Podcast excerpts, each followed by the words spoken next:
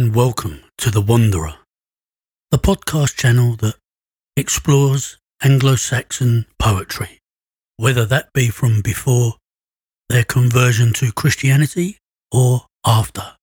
All poetry is included as long as it's Anglo Saxon, and maybe we'll move into medieval English poetry along the way. Who knows? This is the short introduction episode just to introduce everyone to the channel. And remember, it's called The Wanderer. And we will also explore Anglo Saxon heathenism.